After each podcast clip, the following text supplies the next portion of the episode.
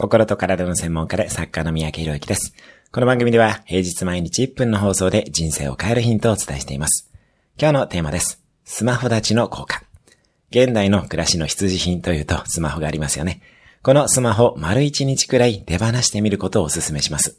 スマホは外とつながる手段なので、そのスマホがなくなると圧倒的に内とつながる時間が増えます。つまり、しっかりと自己対話ができるようになります。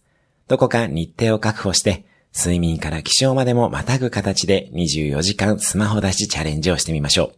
しっかりと自己対話ができるようになります。できれば自然の中にも身を置いてみてください。今日のおすすめ1分アクションです。24時間スマホ立ちチャレンジをする日程を決める。今日も素敵な一日を。登録、シェアなどいただけると嬉しいです。